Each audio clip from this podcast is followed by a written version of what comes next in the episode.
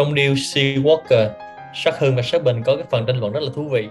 Thì Sắc Hưng có nói rằng là à, Sắc Bình đầu tư 20% mình đầu tư 25% số tiền đầu tư bằng nhau là một triệu. Thì có gì đâu mà chênh lệch lớn. Thì ở đây trường sẽ phân tích cho các bạn chênh lệch là như thế nào nhé. Thì Sắc Hưng đầu tư một triệu đô lấy 25% cổ phần. Có nghĩa là pre-money của công ty này là 3 triệu đô và post money công ty này là 4 triệu đô.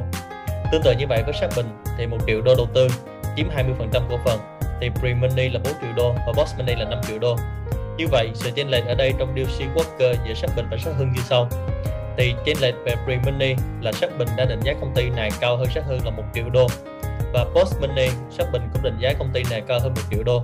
Như vậy, các bạn sẽ thấy là chỉ với 5% chênh lệch giữa Sắc Bình và Sắc Hưng thì định giá công ty này cả pre-money và post money đều trên nhau là 1 triệu đô.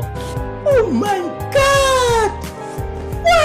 Có nghĩa là cái khoản mà sát Hưng nói là không nhiều lắm thì nó tương lương khoảng một triệu đô.